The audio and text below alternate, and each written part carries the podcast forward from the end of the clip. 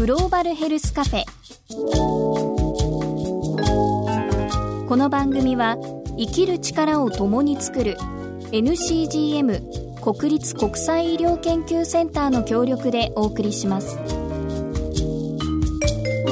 毎回国際医療協力のエキスパート明石秀親さんとソフィアバンク代表の藤沢久美さんがお送りしているこの番組。今回は2018年12月7日に東京ビッグサイトで開かれたイベント。日経エコプロの中で行われた番組公開収録の模様をお送りします。SDGs をテーマにした日本最大級のイベント日経エコプロで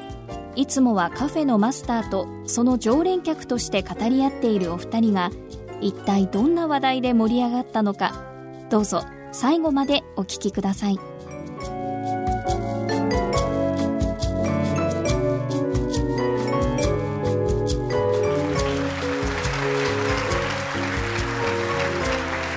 さあそれではマスター始めてまいりたいと思いますが、はい。でいつもはラジオの小さいスタジオでねでね、2人でこじんまりやってるのでこうやって皆さんがいてくださるっていうのはまあ嬉しいような緊張するような。そうですね。かなり緊張してます。さあ今日はですねまずあの、はい、私も知らなかった国立国際医療研究センター、はい、これについて皆さんにもぜひ知っていただきたいなと思いまして一体何者かと。そう、えー、紐解くとですね戊辰戦争の時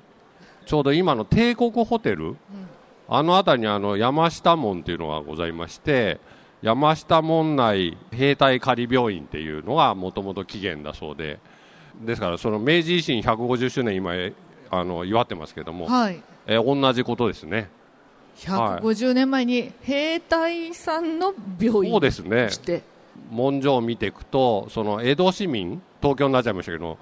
東京市民の方たちのあの治療も行ったというふうに書いてますね、えー、じゃあ江戸の病院だという形で始まったってことだと思うんです。実はこのちょっと NCGM って略称で呼んじゃってもいいですかね、はい、NCGM は実は日本で初めてっていうのをいくつかやってらっしゃるっていうことなんでちょっとご紹介いただけますか、はい、これもねあの紐解いていくとこれ結局陸軍病院になっていくんですけれども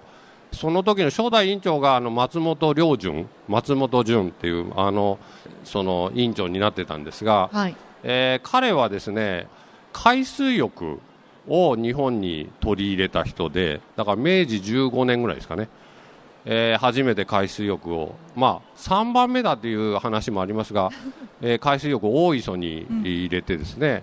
えー、塩当時っていうような言い方もしてたみたいですが、まあ、はい海水に使って、まあ、体を療養すると、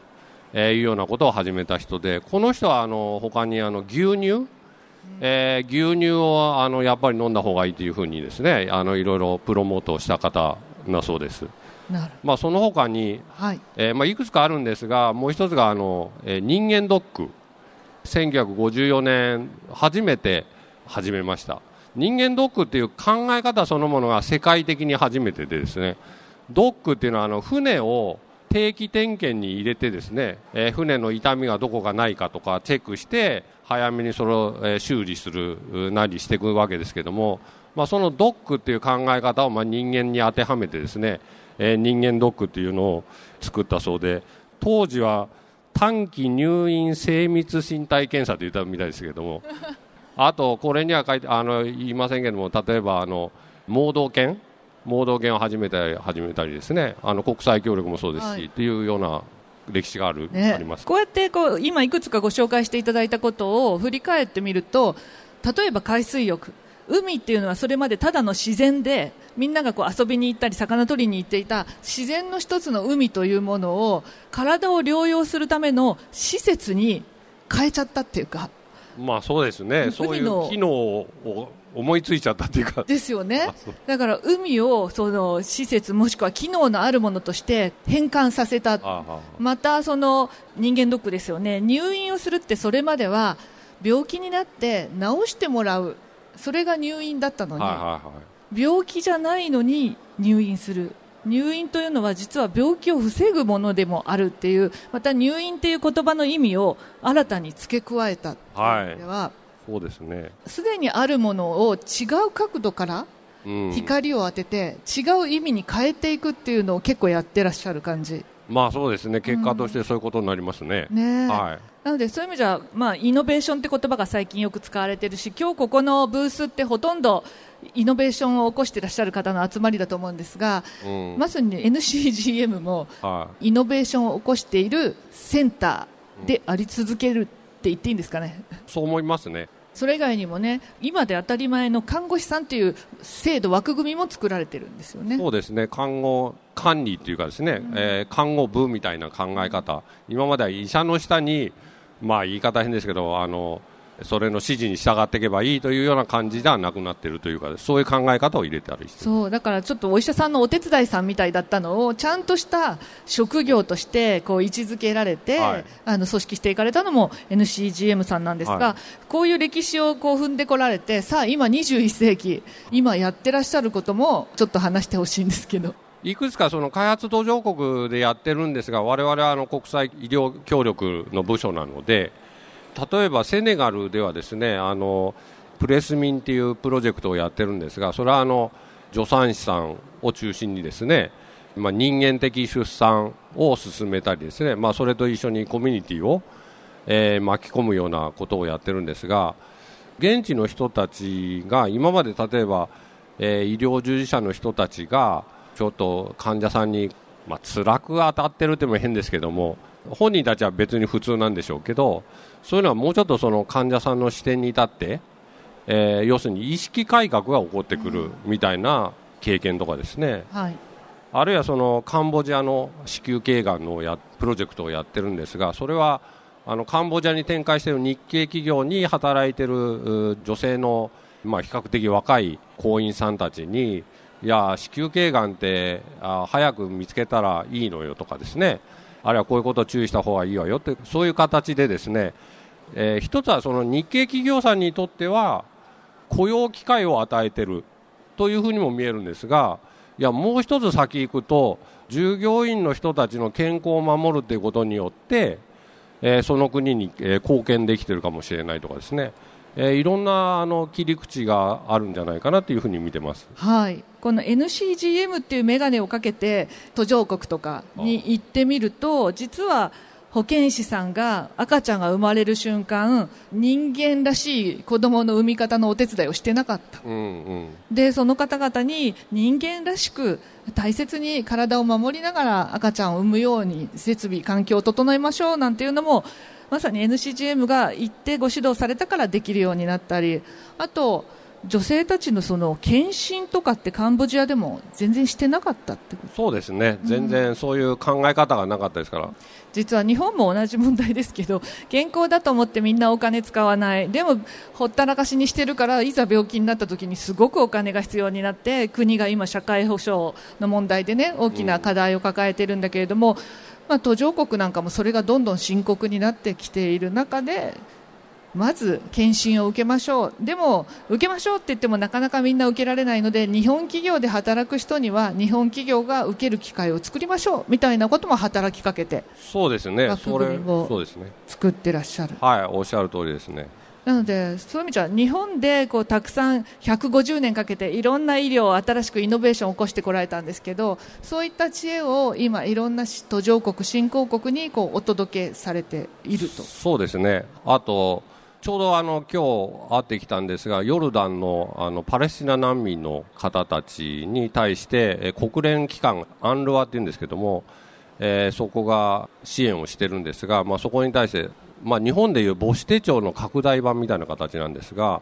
えー、難民健康手帳っていうのをやったらどうかなっていうんで提案してですね今ちょうど、えーと、それの開発が始まったところです。はいめでたいんです、これはあの番組を毎月聞いてくださってる方はいつなんだってずっと期待をしてくださってることでマスター、1年ぐらい経ってます？そうですね。藤沢さんにある時にですねお聞きしたんです。あのいろんなアイデア持ってるじゃないですか。例えばあのすごくいいサービスを考えてんだけどもって。そういうの考えてる人と起業家の違いは何なんですかって聞いたら藤沢さん即座にやるかやらないかです。起業家の人はやりますって言われてですねあ私もいや難民健康手帳っていいと思うんですけどって言ってるだけじゃだめでしょと突きつけられた気がしてあそうか自分で動かなきゃいけないんだっていうのはすごく思いました。ありがとうございます。でもそうですよね。いいこといっぱい思ってても思ってるだけだと誰のためにもならなくて。やっぱりいいこと知ってるんならやったらたくさんの人が幸せになれるんで。そして私たちにとって当たり前の母子手帳。みんなきっとお家に帰ったら母子手帳あると思いますけどない国があってその母子手帳をマスター素晴らしいのはデジタル化したらどうだろうってデジタル化したら難民の人っていろんなところに移動しちゃうけれどもそれを持っていけばどこでも医療にきちんとした医療を受けられるかもしれない。こんな素晴らしい話ないですよね。でやろうって、まあ、とうとう今日具体的に話が動いたってこと、はい、はいはい動きました。あのやっと。大発表なんだからもっと動き やっと動きました。はい、はい。まあ、この話はさておき、はい、でも動くんですよ、こうやって、今日お集まりの皆さんの中にもこんなことやれたらいいのに SDGs いろんなブースご覧になってていやこれだったらもうちょっとこうしたらいいのにとか自分はできそうだっていうことあったらもうぜひね始めてほしいしぜひそのアイデアはこのグローバルヘルスカフェに送ってほしいですよね。そうですね。さあ、じゃあこの会場回って印象に残ったところ、まず最初はやっぱりあの名古屋国際中学高校。面白かったですね。面白かった。SDGs って17の目標があるわけですよね。で、この中学生たちはなんと18番目を作ったんですよね。ねこれがね、良かった。18番目がね、結局、サスティーンっていう10代。SDGs の17の目標を見たら大人目線すぎるんじゃないかと10代の私たちの目線の目標がないから18番目は私たち10代のティーンの目線で目標を立てます。っていうのが。若者のアイデアを生かせる環境でしたっけ？っていうのが18番目っていうね、ね、すごい面白いですね面白い、他はありますか？こう気になったななんていうのは。いやあとね、うんびっくりドンキーさん。これびっくりドンキーさんは その女子中学生からどこ行ったらいいって言ったらびっくりドンキーが良かったですって言われて。ちょうどあの彼女からあの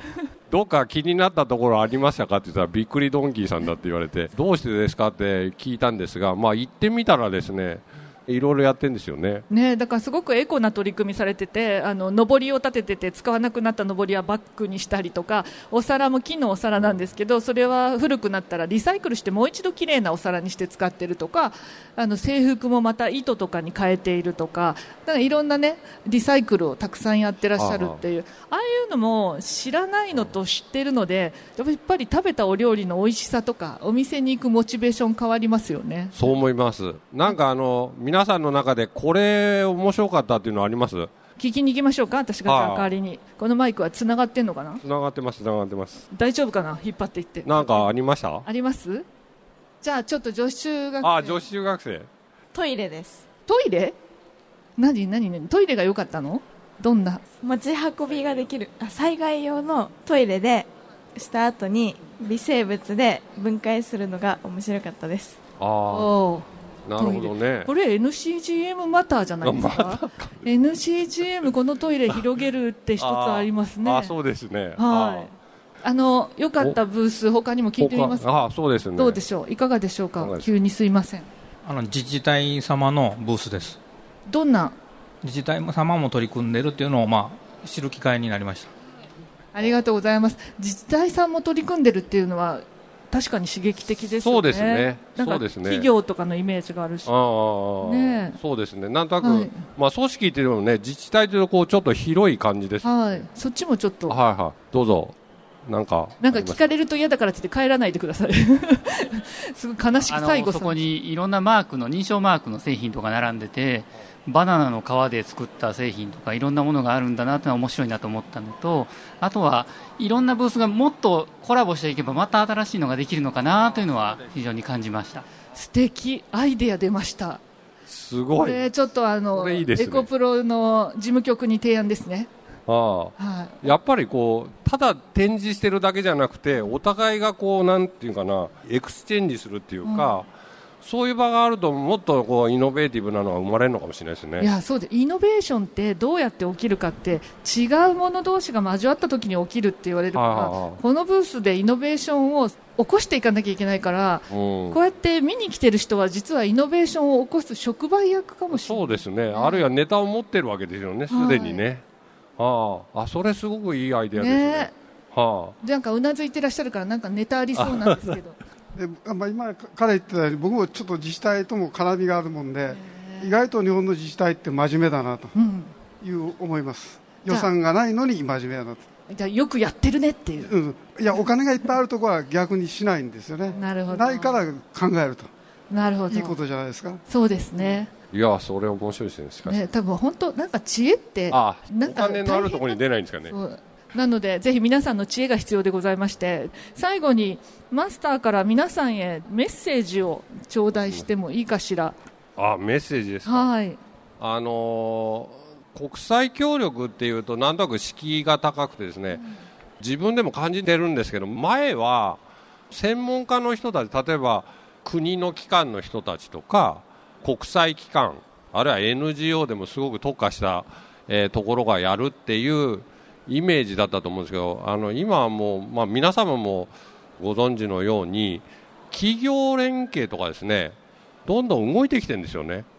今日はあのいくつかのその企業のところを見たんですけど、まあ、前は社会的企業っていうとその社会的課題を克服するというのが会社のミッションですっていうふうに掲げられて、まあ、そういうのを社会的企業って言ってたわけですが今あのいくつかのところを見てもすでに既存の企業なんだけどそういうもう社会的課題を解決するぞっていうミッションがね高らかに掲げられてるっていうのを見るとみんなで社会を良くしようっていうふうななんとなくそういう意識ができてるのかなっていうか、まあ、そこに、N、あの SDGs っていうのはまあいい目標というかそれを挙げたんじゃないかなと、まあ、そういう中であのうちもその、えーとまあ、もともと国立の機関で厚生労働省の下にあるんですが今、その企業さんとの連携とかですね進めてきてます。だから公も民も、まあ、みんなでやっていけるそういう時代になってきたのかなっていう気がしますけどね。そうですよね。そういう意味じゃ本当あの私は今日企業の方とか、まあ、他の方いろいろいらっしゃると思うけれどもぜひ NCGM と一緒に何かこんなことをやってみたいなんていうのがあったらあのぜひぜひ提案をしていただいたらいいと思うし誰かも幸せになって自分も幸せになるっていうのをマスターと一緒にやれたら素敵ですよね。まあはい。なんで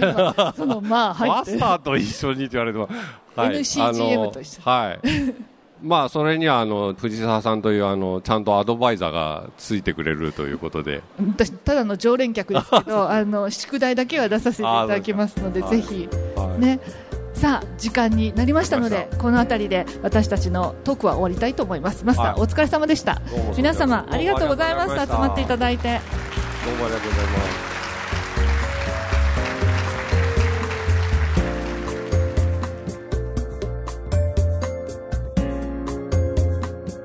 グローバルヘルスカフェ。この番組はポッドキャストでもお楽しみいただけます。ラジオ日経のホームページからグローバルヘルスカフェのサイトにぜひアクセスしてください。グローバルヘルスカフェ。この番組は生きる力を共に作る NCGM 国立国際医療研究センターの協力でお送りしました。